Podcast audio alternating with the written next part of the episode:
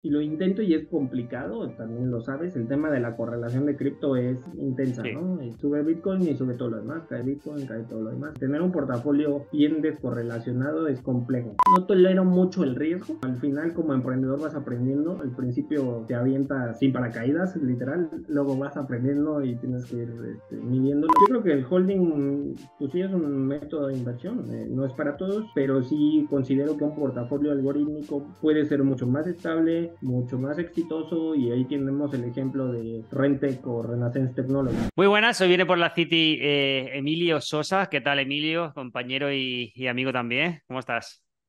Muy bien, ¿y tú? Eh, muy bien, contento de, que podamos compartir un buen rato. Trader algorítmico, trader algorítmico especializado en el mercado cripto. Eh, ¿Qué más, Emilio? cuéntanos un poco a, a, qué te dedicas y cuál es tu perfil. Este, pues yo soy Emilio Sosa, tengo 33 años y básicamente lo que va de mi vida profesional he sido emprendedor. Mi, mi base profesional es, este, soy ingeniero, soy ingeniero mecatrónico, entonces, sabes un poco, me gusta decir esto, no sé si sea lo mejor, pero sabes un poco de todo y a la vez no sabes de nada porque sabes mecánica, sabes programación y sabes electrónica, entonces, este, ese es, ese es mi background. Y en general, desde pues, saliendo de la universidad me he dedicado a, a crear y trabajar en, empresas, entonces este, ya llevo al, al, menos un par, entonces este, ese es mi camino. Em, de chico siempre me gustaron las acciones, este, la bolsa, siempre quise intentarlo y, este, y luego llega esta oportunidad de cripto que lo hace un poco más, no sé si sencillo a la hora de tú entrar al ecosistema, complicado a la hora de operar. Esa es, mi, perspectiva. ¿Qué crees que es más complicado, eh, emprender o hacer trading? Yo creo que son bien parecidas, porque eh, en las dos hay que tener paciencia, entonces tienes que ser muy fuerte mentalmente para, para que las cosas sucedan, ¿no? Y este, y también son muy parecidas en el hecho en el que si tú tienes un emprendimiento y a lo mejor no va a funcionar, lo mejor es que falle pronto, ¿no? Entonces, igual es mi percepción con los sistemas, entre más rápido fallen, más rápido te des cuenta el que sigue, porque no vale la pena dejarlo y este y ahí yo creo que se parecen bastante. Entonces, este, son, son muy parecidas. Vale. Dos preguntas y es, ¿por qué trading algorítmico la primera? Fíjate que yo hace años intenté operar manual, pero con mi perfil de ingeniero de datos, de, de, números, la verdad es que cuando yo veo el, trading manual, es que cada quien ve lo que quiere ver dentro del gráfico, o sea, es como ver una pintura, este, una pintura abstracta, ¿no? Este, alguien puede ver un elefante, alguien puede ver un león, ¿no? Y este, y eso es también lo que me genera conflicto. Entonces, de ahí yo, la verdad es que me muevo al algorítmico porque, pues al final del día, yo creo que es mejor confiar en los datos, 100%. Este, si no, eh, es, es complicado, ¿no? Y pues, hay muchas metodologías este, para trading manual, pero digamos, eh, desde pintar un Fibonacci, lo puedes pintar o más arriba que alguien más o más abajo que alguien más y este, ahí ya traes este, deficiencias dentro de la operativa, ¿no? Eh, ¿Y por qué trading en cripto? Trading algorítmico en cripto, porque has mezclado como dos cosas eh, bastante diferentes, ¿no? Cripto yo creo, y mi percepción actual a cómo está el mercado y cómo se mueve la economía, es cripto es el, mi percepción es que es el futuro. Entonces, es un mercado muy nuevo, es un mercado muy verde y creo que a la larga cripto se va a ir estableciendo, se va a que llegó para quedarse y entonces este es un buen momento para operarlo, ¿no? al final es cuando tienen más momentos de volatilidad, entre más vaya entrando el capital, pues esos grandes movimientos van a dejar de existir, entonces a nivel de mercado yo creo que es oportuno y a nivel de un poco más largo plazo, más este, pensando en carrera profesional, este, también creo que es mejor porque te vas especializando. Y en mi caso, no me ha gustado mucho el estarme cambiando de activos porque creo que es importante conocer un activo y especializarte en él. Y una vez que te especialices, pues bueno, ya eh, en algún momento te mueves, ¿no? Pero en mi caso, de momento es especializarme, ser, eh, lo, aprender lo más que pueda dentro del mercado cripto, ya sea de spot o de futuros, y de ahí no moverme hasta que, que, gane esta carrera, ¿no? Eh, que es este, la especialización. Muy bien. Eh, o sea, siempre que se habla de cripto se habla de, que como que hay pocos datos para crear sistemas y todo esto. Em, ¿Cómo llevas tú eh, o qué piensas tú acerca de, esta temática de eh, pocos datos para crear sistemas? ¿Cómo, ¿Cómo solventas tú todo esto? Porque esto no lo hemos dicho, pero yo te conozco a ti porque bueno, formas parte de la City y a partir de ahí pues vamos hablando me, o sea, eres una persona también muy, muy activa, que se abre mucho a, a compartir y, y, hemos hablado bastante. Entonces, eh, además, estás especializado mucho en el, en el mundo cripto, en el sector, en, activos cripto. Y, y, lo has hecho muy bien desde mi punto de vista. Has, has, sido paciente. Se nota que tienes ese background emprendedor porque, eh, como que sabes que esto es un proceso y a veces pues salen problemas por el camino, pero tú como que vas, oye, ok, pues eh, hay volatilidad por cripto, hay, pocos datos, pues oye, pues vamos a ver cómo podemos solucionarlo, eh, pasa esto, pasa lo otro, pues vamos a ver qué contingencias tal, y se nota que tienes también esa parte de iniciativa, entonces... Em, o sea, yo, conozco tu, tu, metodología o todo como, como lo, em, o al menos creo conocerla, pero eh, vamos aquí a, a, exponerla un poco. ¿Cómo, ¿Cómo, lidias un poco con los datos? ¿Cómo haces para intentar crear esos sistemas, ¿no? Para, eh, de, manera un poco más robusta, ¿no? Este, bueno, pues la verdad es que, digo, tú lo sabes mejor que yo, la, yo he aprendido de ti, este, tú eres para mí un mentor, este, que sé que si tengo alguna duda le puedo escribir y creo que me vas a orientar, no solo en el trading, sino en otras muchas cosas más. Entonces, este, valoro esta relación contigo. Yo creo que ese es este, el mayor asset de la City, ese, es ese. Gracias. Y, pues la verdad es que yo he aprendido mucho de ti. Ahorita estoy trabajando a través de multicapa, este, haciendo breakouts o min reversion. Estamos este, ahorita probando IBS, ¿no? Que ese ha sido un poco retador, no, no, es, cualquier cosa, es distinto. Creo que la, la metodología que tienes de multicapa es este, top. O sea, la verdad es que a nivel yo ingeniero digo, es el mejor proceso que puedes hacer porque estás validando cada una de las variables por separado y no todas juntas como si lo hicieras como con un builder. Entonces ahí creo que ahí tienes una genialidad. Este, para eso, eso es algo que no he dicho todavía de, de, puertas por afuera, pero, pero sí, eso es algo que, con, la, con la que cuando las personas entran a la City se, se, topan y creo que es, yo para mí, eh, esa parte de, de, o sea, esa, llegar ahí eh, creo que ya compensa el hecho de, de acceder a la City, sinceramente, desde mi punto de vista, porque llegar ahí no es, no es fácil y como e, ese proceso para llegar ahí y para validar todo, eh, para mí es, es, es, el elemento diferenciador también un poco de todo esto, aparte de, de, cómo, de cómo trabajar cada ventaja que para mí es, o sea, al final, em, tú tienes una metodología, todo el mundo tiene, tiene su metodología, pero la, la, clave está en los detalles para trabajar cada una de esas pautas desde mi punto de vista, ¿no? O sea, que tú seas capaz, em, que te enseñen a que seas capaz de desenvolverte en diferentes escenarios. Por ejemplo, si estás aprendiendo, em, no sé, si estás aprendiendo cualquier cosa, por ejemplo, si estás aprendiendo surf, porque no, que no aprendas eh, a surfear simplemente en un tipo de... Eh, en, este, en esta playa, en esta tal, o en este, en este escenario, cuando hay un tipo de, de marea, cuando hay tal, sino que tengas diferentes em, herramientas para, en función a cómo se dé el día, que tú puedas aplicar una cosa u otra. Yo creo que eso es lo que te convierte en un trader más completo o menos.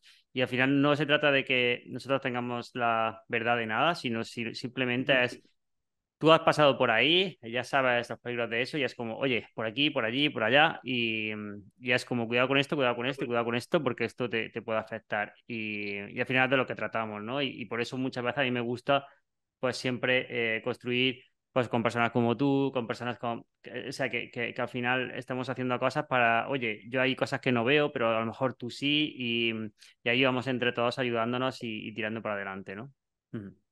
Sí, totalmente. Y este, yo creo que algo fuerte, por lo menos a mí, que me ha ayudado es el tema de comunidad. O sea, aprender solo es, y no sé si puede ser una mala palabra, pero es jodido. O sea, aprender solo es jodido. pero aprender con varios, este, la cosa cambia, vas avanzando mucho más rápido, este, tienes nuevas ideas. Y y especialmente en un ambiente que, que también lo, lo, quiero decir, el, trading hoy en día es un, una profesión prostituida, esa es mi percepción. Entonces, eh, encontrar gente que, que la haga en serio, eh, con objetivos en serio, también es complicado. Y aquí yo te reitero, eres un pilar en la industria y eres un pilar para mi personal y agradecido. Mm, gracias. Eh, independientemente de eso, o sea, yo para mí el tema de, bueno, ya cerrando el tema de, la City, eh, para mí el mayor de de la City eh, es que hemos conseguido em, que las personas que estáis dentro, pues al final estéis como, estamos todos como muy en la filosofía de, hacer cosas y tal, y para mí el mayor asset es siempre las personas que están dentro, porque si hubiésemos construido una comunidad de personas que em, que no están en esa misma filosofía, pues nada tendría sentido. Podemos crear un temario o una mm, membresía, lo que sea, que sea la hostia, pero si no conseguimos eso, no, no, no, tiene, no tiene mucho sentido. Entonces, eh, eh, conseguir eso, conseguir resultados, conseguir que las personas van tirando para adelante. Ahora, luego vamos a ver también tu, tu proyecto, eh, para mí es diferenciador. Pero es verdad lo que tú dices de, de, que el trading está un poco prostituido, porque yo, por ejemplo, que conozco también referentes en otro tipo de industrias que no, que no es el trading, pero que a lo mejor sí que son los negocios online, que les va muy bien. Em, a veces los primeros encuentros que he tenido y que he sentido, ¿no? Eh, cuando me dicen, oye, ¿qué tal? ¿Cómo te va? Tal, no sé qué, ¿a qué te dedicas? Em, tú dices a lo que te dedicas y a veces lo dices como un poco eh, con complejo, ¿no? O sea, es como, hostia, debería estar súper orgulloso de lo que ahora ya sí, ¿no? Quiero decir, ahora ya he aprendido a decir, no, no, o sea, esto es así y esto es así por esto, por esto, por esto, ¿no? Pero em, al principio lo decías como un poco con, complejo por todo lo que tú sentías de lo que te podrían prejuzgar de, de ostra, pues este perfil de, de trader que se dedica a compartir contenido eh, esto del trading, ¿sabes? Y, no, tío, tenemos que estar orgullosos porque podemos mostrar resultados, podemos eh, e, explicar que lo que nosotros compartimos al final está, está mm, basado también en, números y también podemos ayudar a mucha gente eh, de que si tienen estrategias, tienen que compartirlas con estadísticas, tío, y que al final el camino es ese. Y yo creo que también e, ese es el, el legado un poco que, que tenemos que, porque tenemos que luchar, de decir, oye, aquí todo puede tener cabida, todo puede tener sentido, pero siempre y cuando podamos demostrar que es rentable. Si, si no es rentable, al menos con un backtest bien hecho y que y, con una serie de pruebas, ¿de qué estamos hablando? ¿no? De que si fulanito tiene una estrategia muy rentable, el otro tiene también una estrategia rentable, en Internet todo el mundo gana. Pero. En TikTok, ¿no? en TikTok. Son millonarios todos ahí crea esta estrategia con GPT en dos minutos y verás qué resultados, no sé qué, eso cuánto, tal. Em, da igual, o sea, es que no, no va tanto de eso, sino como de, saber lo que estás aplicando y todo esto, ¿no? Pero bueno, esto hemos hablado muchas veces, pero es verdad que yo también siento como que está muy prostituido. Em, y que, joder, em, tenemos que, entre todos, tío, dentro de fuera de la sitio, donde sea, pero cambiar un poco esto y, hacer de trading una profesión un poco más limpia. Hoy, por ejemplo, ha saltado la noticia esta de las cuentas de fondeo. ¿Tú qué piensas, cambiando un poco de tema de todo esto de las cuentas de fondeo? Acá en México tengo mi, tenemos un pequeño grupo de traders y la verdad es que las cuentas de fondeo yo a nivel emprendedor, business model, digo, esto es, este, no, no va a durar, o sea, el, negocio de las cuentas de fondeo es que pierdas, este, que a lo mejor pases una, una etapa y luego la segunda, pero al final la pierdas, ese es, el modelo de ingreso, ¿no? Mm. Y a nivel de trading, digo yo, y así puede ser muy frío, pero digo, ¿quién en su sano juicio le va a dar 100 mil pesos a alguien que no conoce, que llegó por internet, que no sabe su formación, que no sabe este, si ha estudiado, no, para qué los opere? Es, es, es ilógico. Entonces, yo, a lo mejor si vas a probar sistemas, este, tipo incubarlos, creo que vale la pena, pero pensar que puedes tener una carrera a través de cuentas de fondeo, la verdad es que lo veo complicado. Creo que, y a lo mejor es un poco por mi perfil, pero creo que es mejor eh, dedicarle años a los sistemas y una vez que, que ya tienes algo con lo que te sientes cómodo, que, que va avanzando, pues entonces eh, ya puedes hacer algo un poco más de gestión de capital. Pero la gestión de capital y las cuentas de fondo yo creo que son caminos distintos. Y yo la semana pasada justo fui a una conferencia que se llama Risk Management and Trading Conference en, la Ciudad de México. Sí, sí, me pasabas unas fotos y pintaba muy bien, la verdad pues van todos los bancos, van todos los fondos de inversión, van los traders de los bancos, este, digamos que es el evento más grande de, México y, la verdad es que ves un grado de, profesionalismo eh, pues bastante alto, en donde mm, difícilmente vas a encontrarte a alguien nuevo que vaya y les cuente, oye, yo pero cuentas de fondeo, ¿no? y, y, en el sentido de, de ese tipo de conferencias, por ejemplo, ahí yo veo una oportunidad porque al final, por lo menos en la TAM, y nada más puedo hablar de México, es el tema del trading algorítmico es algo muy nuevo. Entonces, este, las instituciones, si bien operan, es difícil que operen con, con algoritmos, es difícil que tengan backtest este, como los hacemos. Por ejemplo, ahí yo, eh, ahí yo veo un área de oportunidad. Y, este, y en ese sentido, yo creo que el trader que se inicia, pues tiene que tener un buen path de desarrollo, ¿no? Un buen camino de desarrollo que quiera saber qué va a hacer, cómo lo va a hacer y por qué lo va a hacer. Esas tres preguntas yo creo que son importantísimas y no andar picando por todos lados, porque pues, a todos nos pasa, llegas y operas cripto y luego te quieres mover a índices y luego te quieres mover al oro y entonces estás intentando operar todo lo, lo, posible y pues tampoco te lleva por buen camino. Esto es como una escopeta, o sea, mejor un tiro al centro que 20 mil tiros que no van a dar a ningún lado, ¿no? el famoso síndrome del objeto brillante, ¿no? Veo una cosa, ahora, sube eh, Bitcoin eh, un 30% en unos días y yo estoy operando ETF o estoy, estoy operando eh, futuros o lo que sea y, ya quiero ¿no? cambiar. Y al contrario, ¿no? Estoy operando Bitcoin, ahora está parado, no, no se mueve, tal, pero de repente sube Nasdaq y, y, quiero, quiero estar ahí, ¿no? Sí, em, es verdad que con el tiempo sí puedes construir diferentes portfolios, pero es verdad que todo requiere foco. Yo no lo recomiendo para empezar, ni mucho menos, sino eh, más bien elegir un, mercado. Yo creo que tú lo has hecho muy bien. No es fácil, también hay que decir. Em, tú antes eh, has operado, eh, antes de operar cripto, has operado activos más tradicionales. Em, no, llegué directo a cripto. Llegué directo a cripto. Eso no es fácil, ¿eh? Eso es complicado. ¿no? Y he tenido una historia dura, ¿no? Porque he tenido muchas cuentas, este, de esas cuentas solamente una la he perdido, de ahí todas las demás no se han perdido. Y el tema con cripto, a mi punto de vista, es este, pues sí manejo del riesgo, es este, y, bueno, en muchos videos tú, lo, tú mismo lo dices, es este, hay que desarrollar sistemas en base a cuidar el drawdown, ya el net profit que te dé, ya ese es un beneficio como consecuencia de un buen manejo del drawdown, pero no al revés.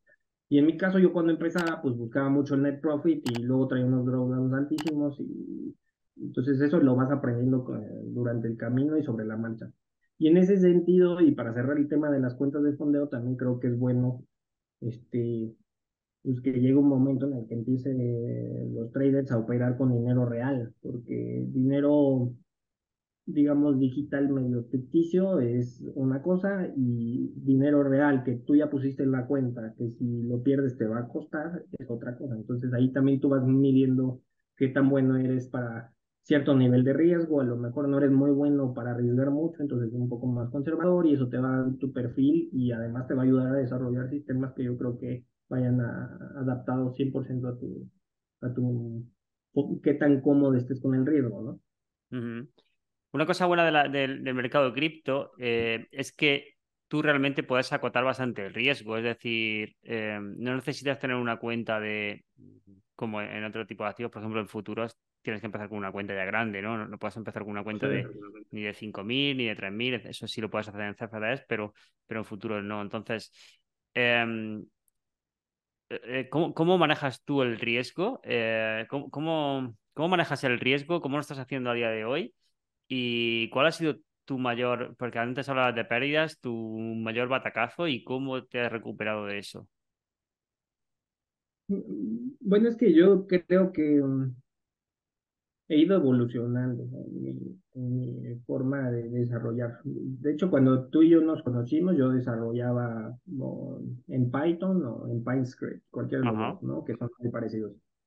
Y este, no es que lo hiciera mal, es una cosa bien diferente, porque pues en una forma, pues acá estás este, programando muy duro, y, en, y ahora que lo hago un poco más basado en datos, pues también ha sido distinto, ha sido un poco más este, cómodo, porque yo creo que a nivel de código, cuando estás programando mucho tiempo, muchas horas, pues te da el efecto de la pantalla, ¿no? Estoy metido en la programación y me olvido de los datos y prefiero que este pedazo de script funcione y ese es como mi Claro, eh, el sesgo de tocar el código hasta que funcione, ¿no?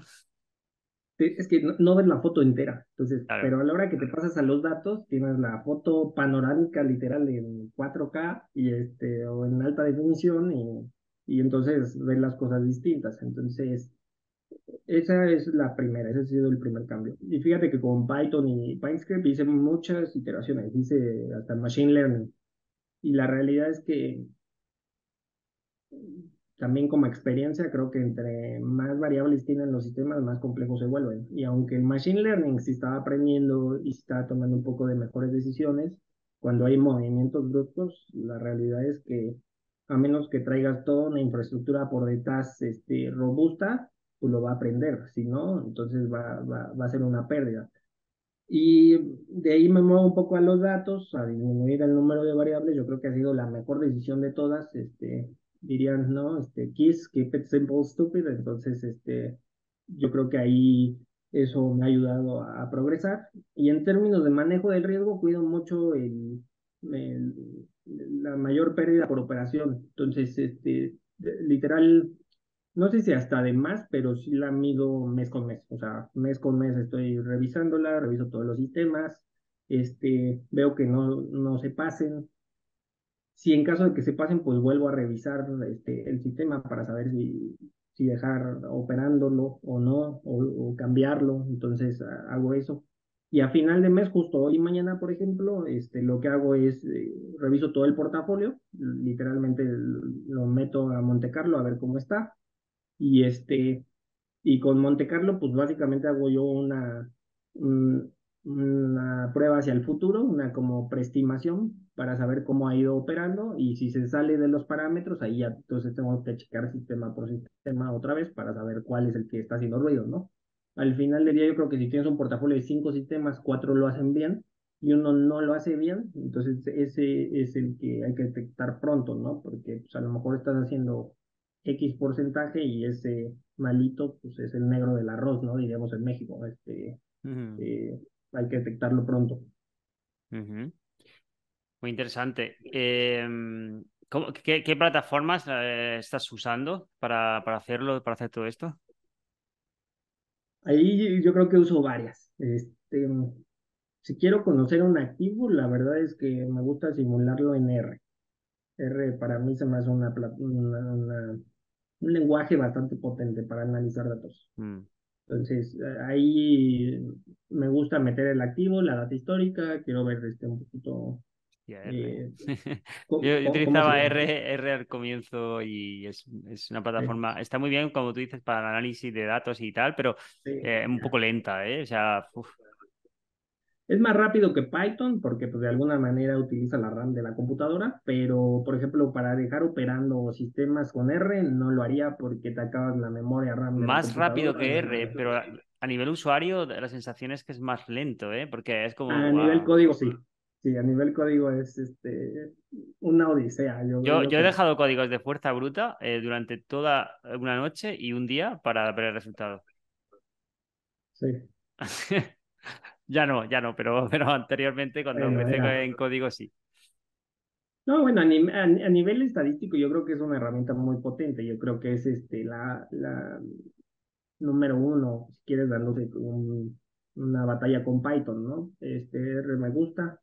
Y a nivel de creación de sistemas, este sí uso Strategy Quant 100% que Strategy Quant es un avión, yo creo. Es, es un avión y vas entrando a Strategy Quant, la verdad es como la primera vez que entras a una cabina de avión. O sea, tienes tantos botones, tienes tantas palancas, tienes tantas luces que hay que saber operarlo, porque si no lo haces bien, pues la verdad es que o te frustras o no vas a llegar a ningún lado. Entonces ahí Strategy Quant es algo muy especializado.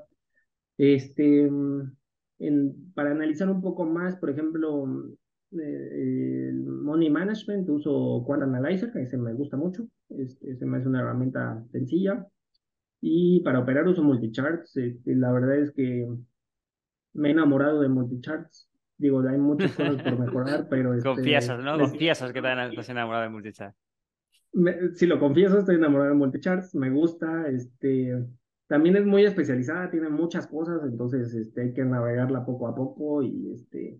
Y también yo creo que es importante que el trader se especialice en su herramienta, ¿no? Entonces, mm. este, ahí en Multichart me siento cómodo, especialmente por el tema de cripto, este, puedo operarla.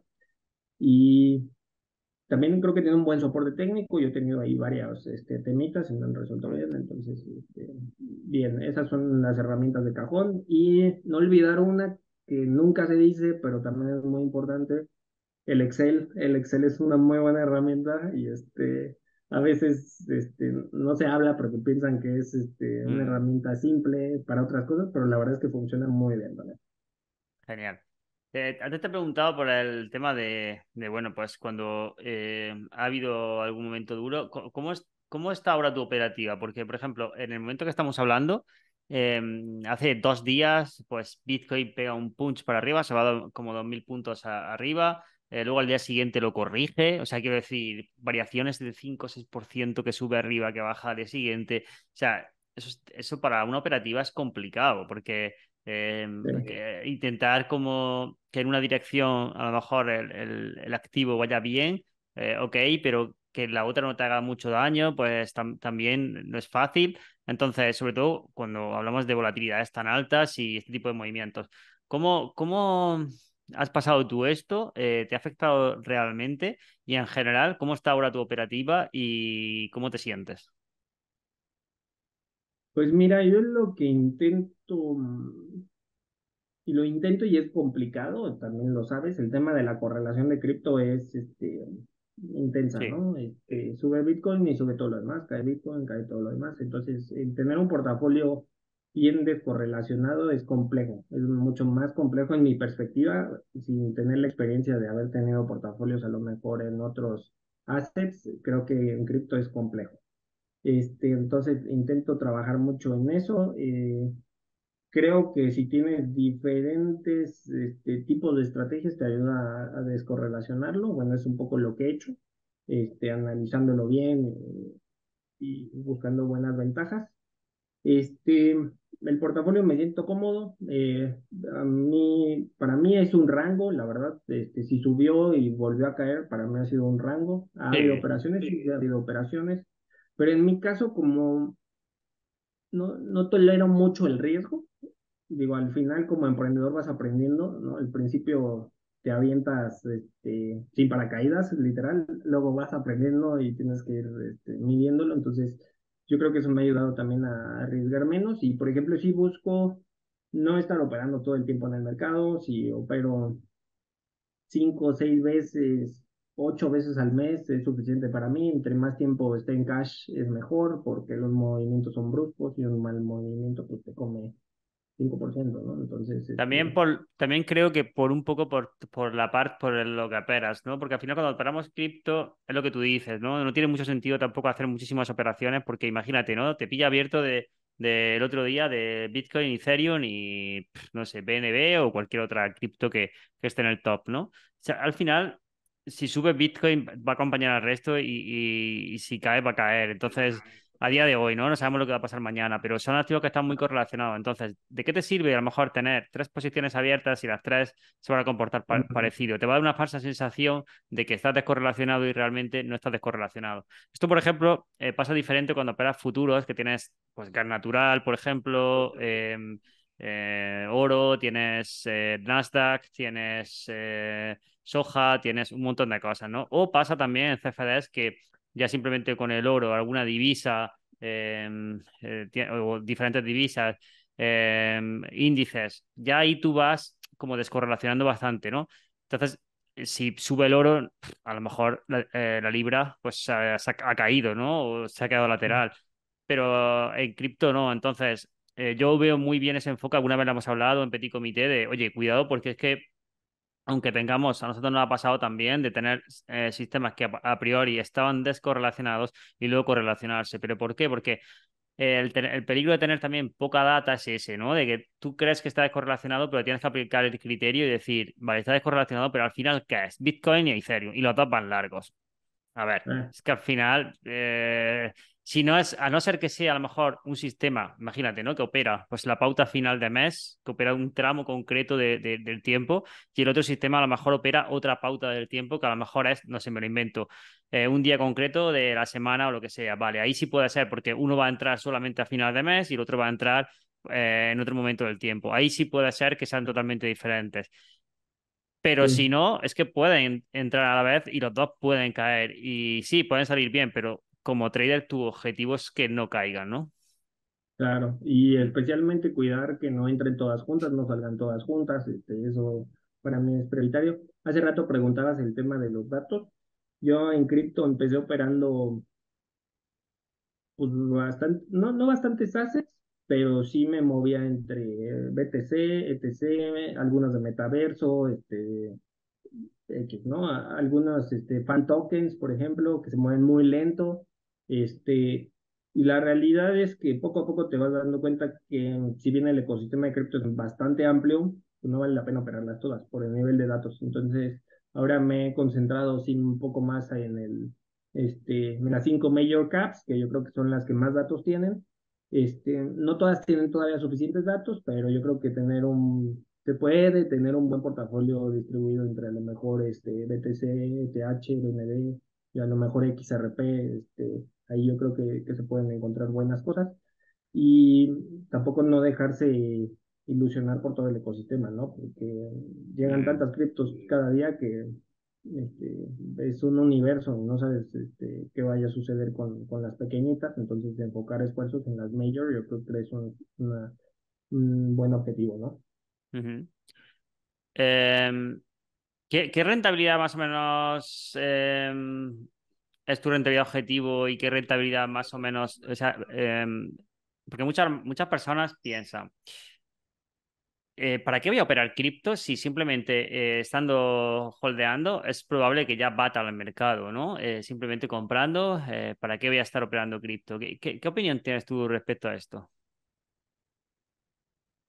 Pues es que yo creo que mm, depende del asset, puedes hacer hold, ¿no? Este, pero como se ha comportado el mercado, yo creo que es mejor tener este, inversión dentro de un portafolio este, diversificado, algorítmico o no, ¿no? Ahí eh, voy a ser abierto, hay muchos eh, buenos portafolios que no son algorítmicos y lo hacen bastante bien. En tema algorítmico, yo creo que es mejor para minimizar el riesgo. En términos de rentabilidad, este, nosotros tenemos en México un producto que se llama el CETE. El CETE es como si fuera un bono. Entonces, ¿qué, qué, qué objetivo yo tengo con el portafolio? Es que el portafolio sea al menos igual en el desempeño de un CETE o que sea superior al CETE. Ese es el, el objetivo. este, no grandes riesgos, eh, buscar un portafolio que sí nos mantengamos en cash este, el 94, 95% del tiempo, solamente 6, este, 5% del tiempo invertido, este, ese, ese para mí es objetivo. No voy a buscar este, el ball run, ¿no? Eso, eso no va a suceder, este, sino más bien como sí ser consistente en el tiempo y, y robusto en el tiempo también. Sí, al final eh, la liquidez, ¿no? O sea, lo, lo, que se prima también es, oye, no me quedo pillado, porque eh, está muy bien decir, ok, eh, no es dinero que no, te, no te hace falta, es para largo plazo cuando eh, lo operas en Bitcoin, pero puede ser que no te haga falta y de repente pues eh, tengas que liquidar por lo que sea, por el motivo que sea, porque a lo mejor tienes una oportunidad mejor o porque, no sé, por, por, lo que sea. Y, claro, ya te pilla, te pilla que tienes que liquidar y, pierdes a lo mejor toda, toda la caída ¿no? que has tenido hasta el momento. Entonces, tener la tranquilidad a lo mejor de decir, oye, pues tengo todo mi, todo mi dinero en cash y cuando a lo mejor se produzcan picos, me apalanco un poco en, esa, en futuros de cripto, me apalanco un poco en, esas eh, rupturas de volatilidad, por ejemplo, y la mayoría del tiempo estoy en cash. Eso puede ser una alternativa. También, también teniendo en cuenta, y esto se, se dice muy poco, porque siempre se dice o sea, el holder habla de todas las ventajas del holder y el trader habla de todas las ventajas del, del trading. Y teniendo en cuenta de que cuando haces trading también puedes eh, perder pasta y perderte oportunidades que a lo mejor se escapan cuando eh, Bitcoin sube una auténtica barbaridad. Ahí, ahí, por ejemplo, yo tengo un tema que, yo lo veo muy del, del mercado, del ecosistema de cripto. Es normalmente, y casi te puedo asegurar, este, que más del 90% de los que invierten en cripto es Diego, compro Bitcoin, me olvido, no sé ni qué está pasando, no sé si estoy ganando, no sé si estoy perdiendo. Alguna vez estuve en una comida donde se decía, no, yo tengo Bitcoin. Y el otro decía, sí, yo también, ¿no? Pues, ¿Cuándo compraste? No, compré en 2020, tú, 2021. Ah, muy bien. ¿Y vas ganando? No sé, tú tampoco, ¿no? Ese es un ejemplo claro de lo que sucede del mercado cripto en México, para, para, para que me entiendan. Y este, y entonces hacer holding, pues sí está muy bien, pero hay que saber hacer holding. bueno, pero eso, e, e, en ese caso sí que sería un buen holding, porque si tú no lo sabes, es porque... ¿Sabes? no, eh, y sí, pero ahí hace falta hacerse la pregunta de, y si, si supieran en ese momento, en esa comida que están 45% abajo, ¿qué dirían? ¿No? Entonces tampoco hay que jugar con la ilusión de, del desconocimiento, ¿no? El no saber es mejor que saber, tampoco es una buena gestión del riesgo, desde mi punto de vista. No, no, no, 100%. Este Me refiero que si a lo mejor su objetivo era, por ejemplo, eh, a 10 años vista, claro, pues prefieren ni saberlo, porque dice, es que es un dinero que no me hace falta y me da igual porque mi objetivo no es sacarlo ni hoy, ni mañana, ni pasado, ni siquiera en el año que viene. Entonces, es un buen síntoma de que no están preocupados porque por perder incluso su dinero si están holdeando, ¿sabes? Sí, en, yo creo que el holding, pues sí es un método de inversión, eh, no es para todos, pero sí considero que un portafolio algorítmico puede ser mucho más estable, mucho más exitoso, y ahí tenemos el ejemplo de Rentec o Renaissance Technology, ¿no? O sea, tienen un portafolio 100% algorítmico, eh, tienen unas rentabilidades que este, muchos holders quisieran, entonces creo que para allá va la industria, ¿no? La otra vez, este... Has, dicho, has dicho un ejemplo eh, sencillito, ¿eh? Bueno, bueno. Sí, sí, sí. Bueno, pero lo decían en la conferencia de la semana pasada, la que fue a, Ciudad de México, es este, más del 85% de las operaciones que se hacen en los mercados son algorítmicos. Entonces, este, el, el tradear a mano o el holdear, pues la verdad es que cada vez se está descontinuando, es como los autos eléctricos, ¿no? El algoritmo es como Tesla. Este, cada vez va habiendo más automóviles eléctricos en la calle y los de gasolina pues se van replegando, ¿no? Entonces es algo normal en todas las industrias y yo creo que tampoco es ajeno a la industria de, inversión bursátil o extrabursátil, ¿no? Es que al final esta industria, tal y como yo la veo, va por delante del resto de industria por una sencilla razón y es que el dinero está aquí. Quiero decir, si aquí es donde más dinero se invierte, porque eh, efectivamente con ese, con ese dinero puedes crear más dinero. Entonces, hay un montón de personas invirtiendo eh, pasta en, este, en este sector. Entonces, si ya se están produciendo en otros sectores, llevan años. el tema de Machine Learning, todo el tema de em, automatización, aunque ahora se llame inteligencia artificial en otros sectores que se está popularizando mucho, tal, esto lleva ya años dentro de, del sector y, joder, mm, eh, vamos, es que hay paper, eh, nosotros escribimos un paper en, ¿qué era? ¿En 2018, 2017, 2016? 2016 creo que era incluso, ¿no? Entonces, y ya había mucho escrito sobre, sobre todo esto en, con muchos años y muchas conclusiones. Entonces, es, es normal porque hay, hay, muchos fondos invirtiendo mucho dinero. Entonces, el 100% de acuerdo en que al final se está democratizando. Cualquier persona en su casa puede, puede hacer todo esto de forma algorítmica, de forma automatizada y, y, y, al final es que hay pocos, ya cada vez quedan pocos argumentos para no hacerlo así, ¿no? Sí. Hmm. Digo, yo, yo uso mucho Twitter, me encanta Twitter, o X, no sé cómo ya decirlo, sí, pero... Este, como sea. Eh, ves tantas cosas que Yo hay veces que digo, ¿cómo pueden operar de la misma manera que operaban hace mil años, ¿no? Bueno, y es mi perspectiva tecnológica, si quieres verlo de esta manera. Pero yo creo que el tema algorítmico va a crecer. También a nivel de startups, hay N número de nuevas startups que están saliendo este, para trading algorítmico, ¿no? Este, mm. Plataformas, este, para APIs, para arbitraje, para y eso es algo bueno del ecosistema de cripto, que yo creo que invita mucho a que existan bastantes participantes, cosa que en otros mercados es un poco más complejo por, por todo el tema regulatorio que existe.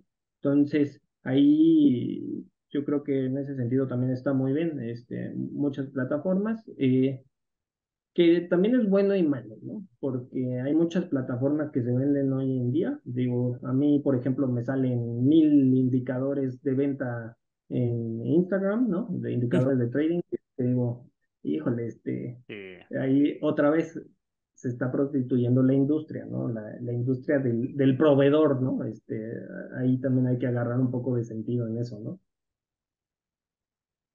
Y em, aparte, o sea, eh, hemos hablado de, por ejemplo, de, de, todo lo que, lo que tienes hasta, hasta la fecha, todo lo que has hecho, pero ¿cuál es tu objetivo, eh, hablando del futuro que estabas comentando ahora, Em, con tu portfolio y con todo lo que estás haciendo, porque em, hemos estado hablando recientemente de tus planes de, futuro, de futuro pero eh, coméntalos aquí, porque muchas veces cuando, cuando se comenta algo es como que te sientes en la obligación de tener que 100% tirarlo por adelante. Ya tienes algo, dejaremos el, link en la descripción de, de, de, lo que, de lo que estás creando. O sea que Em, a mí me parece muy interesante también de que se vayan creando estos proyectos, de, cómo poco a poco se va avanzando y al final se, se, busque siempre, oye, pues con el objetivo de monetizar y ganar dinero con ello, que para eso estamos aquí y hay que verlo como, como, como eso, como la manera de que mm, capitalizarse siempre y cuando no sea a costa de eh, o con intereses que no estén alineados, como hablábamos anteriormente con, con este tipo de, negocios ahí que estaban surgiendo, pero en este caso no es así. Eh, ¿cómo, ¿Qué estás haciendo, eh, Emilio? Que, mm, ¿Para dónde va tu,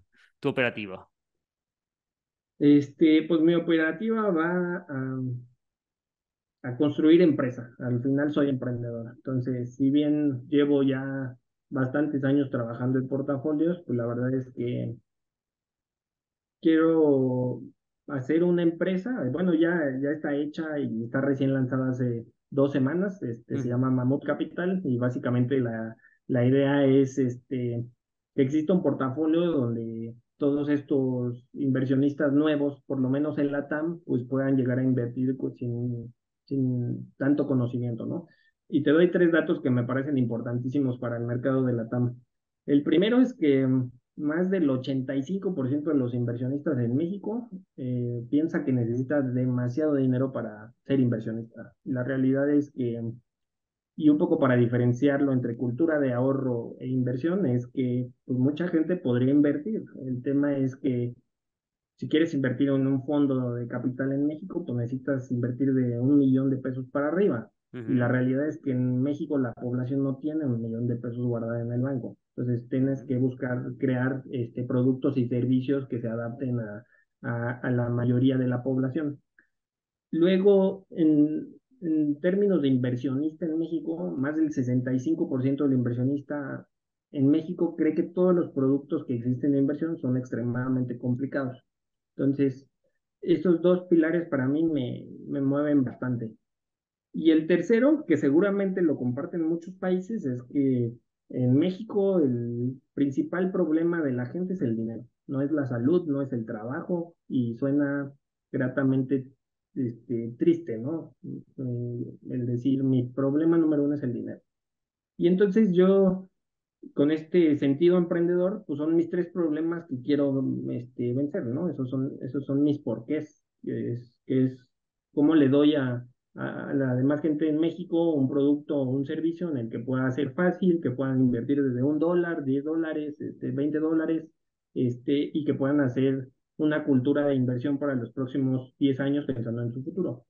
Y en México especialmente yo creo que es un muy buen sector porque este cambio generacional entre millennials y, y, los que vienen, yo me incluyo en los millennials, por ejemplo, haya habido muchos cambios este, a nivel regulatorio para cuando nosotros seamos viejos. O sea, nosotros vamos a tener que hacer nuestros fondos de ahorro, nosotros vamos a tener que invertir pensando en el Emilio cuando tenga 65 años, ¿no? A diferencia de las generaciones anteriores que este, pues tienen una pensión, ¿no? Eso ha ido cambiando. Entonces, en ese sentido, yo creo que para el mercado millennial y generación Z, pues necesitamos productos. Y en ese sentido es la creación de Mammoth Capital, ¿no? Es como le proveemos a México o al mercado mexicano un portafolio que sea estable, que sea muy bien construido, que tenga muy buena gestión del riesgo, y eso como etapa uno. Como etapa dos es cómo hacer que Mammoth Capital este, entre en un ambiente regulatorio en el país, que es este, una segunda etapa que, que estamos trabajando. Y la tercera es cómo tener nuestro portafolio con nuestra propia plataforma. Entonces, esos tres este, pasos son los que eh, de momento estamos trabajando. Y la, la realidad es que pues es también cambiar la percepción del trader, porque el trader tiene una profesión pareciera como, y lo puedes ver en TikTok, yo lo veo en TikTok, no soy muy fan de TikTok, pero parecen muchos autoempleados, ¿no? Muchos autoempleados, creen que porque ya van a hacer trading, ya van a vivir de eso y se acabó. Y, este, y la realidad es que no, para vivir del trading, para empezar, además de tener un buen portafolio, hay que tener muchos clientes, porque si no, la verdad es que es complejo, es, duro, ¿no? Al final el día el trader lo que hace es que le va chupando sangre al mercado y es con la que se va quedando, como si fuéramos un mosquito. Yo les digo a todos, el trader es un mosquito, este, no quieres que lo maten y si puede estar ahí dando y dando, pues lo, lo estará. Entonces, eh, en ese sentido, yo creo que los traders también pues, brincarán al tema de emprendimiento, al tema de, empresa y, y, en ese sentido, pues es algo eh, que estamos haciendo con Mammoth Capital. Entonces, este, el portafolio todavía está en modo privado, sigue estando en proceso de validación. Estamos como a 20 días para que sea validado, entonces, este, digamos que estamos haciendo pruebas este, eh, beta este, con algunos usuarios, pocos usuarios todavía, pero una vez que esté abierto el, el portafolio ya público, pues eh, buscaremos llegar a todas partes. Eh, ¿Qué es? ¿Solo un portfolio o tu objetivo es em, incubar portfolios de terceros también para poner en contacto a, a gestores y en traders o simplemente un portfolio a nivel de empresa donde ofrecer ese portfolio a diferentes eh, usuarios? A nivel cliente retail, ellos van a ver un portafolio. A nivel trader, los traders pueden participar con nosotros. Entonces, este, digamos que por etapas. Por eso yo hablo de, de entre la segunda y tercera etapa tener una propia plataforma. Por ejemplo, ahí hemos estado como en conversaciones con Binance para eh, cómo afiliarnos con ellos y tener este mm, acceso a todo el tema de subcuentas, en donde pues al final del día a lo mejor Mammoth Capital llega teniendo su propia plataforma, pero todo está este, captado y hospedado dentro de Binance, ¿no? Que es un poco como lo hace Signal y es un poco como lo hacen este, otras herramientas. Entonces, vamos para allá, pero pues tiene que ser este, bastante progresivo. A nivel tecnológico, yo creo que tenemos la capacidad para ya integrarlo pero el portafolio va a ser este, importantísimo. Es la, la parte medular de Mammoth Capital, es el corazón de Mammoth Capital. Ajá. Eh, cuando hablabas antes de que ibas, ibais a, la regulación, eh, tiene que ser complicado con, con un con, con, algo que sea cripto, o sea, con algo que sea cripto ahora mismo es inviable, ¿no? Hasta que no se regulariza las cripto, porque lo primero que van a decir es que cómo van a regularizar a, a regular algo que, mm, una, que, que, que al final eh, opera con activos que no están regulados, ¿no? Imagino. Sí. Este, En mm. México no es que exista mucha regulación, pero la realidad es que la regulación va a suceder en algún momento. ¿Hasta qué punto? No, no se sabe. No se sabe en Estados Unidos, no se sabe en México, no se sabe en Europa. Pero en nuestra, mente, nuestra mente a nivel negocio tenemos que tenerlo en mente. Que cuando salga, como salga, hay que cumplirla. Me parece que está muy avanzado, ¿no? O sea, quiero decir, ¿es algo a lo que ya... Eh, eh, ¿Estás tú solo en esto o tienes algún socio o cómo, lo, cómo lo llevas? Este, sí, eh, fíjate que mm, estamos haciendo esta empresa como a, nivel familiar. Entonces, mi, otra de mis empresas, pues es una fábrica de software, entonces todo el tema de desarrollo de software lo traemos cubierto ahí. Ahí el desarrollo de software tengo la fortuna de trabajar con mi papá, que trabajó más de 27 años en el banco número uno en México, entonces, este, para desarrollo de sistemas, entonces, por ahí tenemos una, yo creo que una ventaja competitiva. Este, entonces, en ese sentido, en términos de infraestructura, puedo hacerlo. Y una tercera línea de negocio que tenemos es, este, nosotros nos dedicamos a contact center, entonces vendemos este, productos este, financieros como tarjetas de crédito American Express, este, de HSBC, entre otras cosas.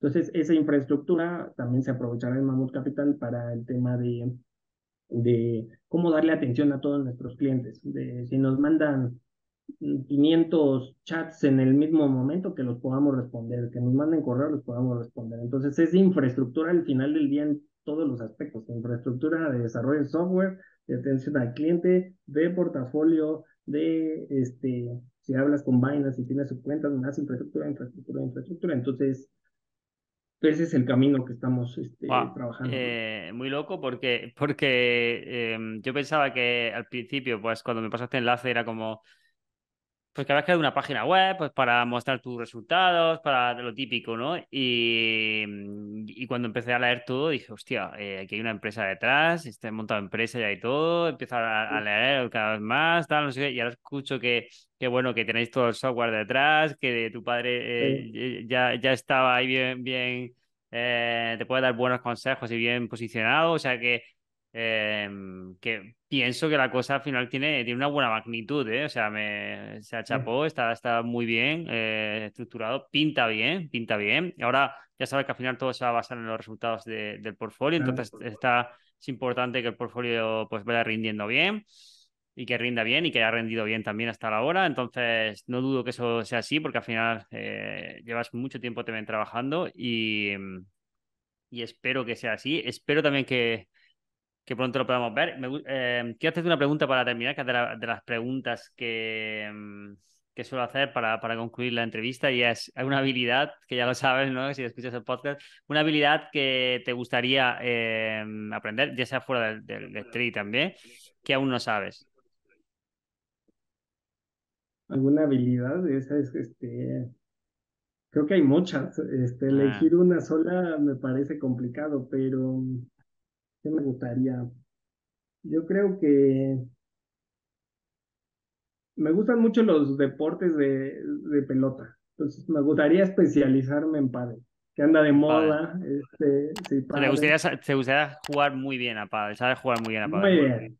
Ser el mejor de, de, mis conocidos, eso, eso me gustaría. Este. Bueno, el mejor de tus conocidos, no sé qué conocidos tienes, pero si no es campeón de, de algo, igual ahí es, es bastante accesible, ¿no? Asequible, sí, sí. Alguna vez ya he jugado con algún top 5 de México, entonces este, hay que ser mejor. ah, bueno, En, ese caso ya la cosa se complica. Sí, Muy bien, pues eh, Emilio, eh, hasta aquí, encantado de, que estés por aquí y nos vemos muy pronto, ya nos contarás qué tal te va, ¿vale? Muchas gracias, gracias. Muy orgulloso también, que no lo he comentado, de que, de que formes parte de, de, la City y que eh, pues haya personas con, este tipo de proyectos, la verdad para mí es, es brutal. ¿Vale? Gracias por incluirme y gracias por la invitación.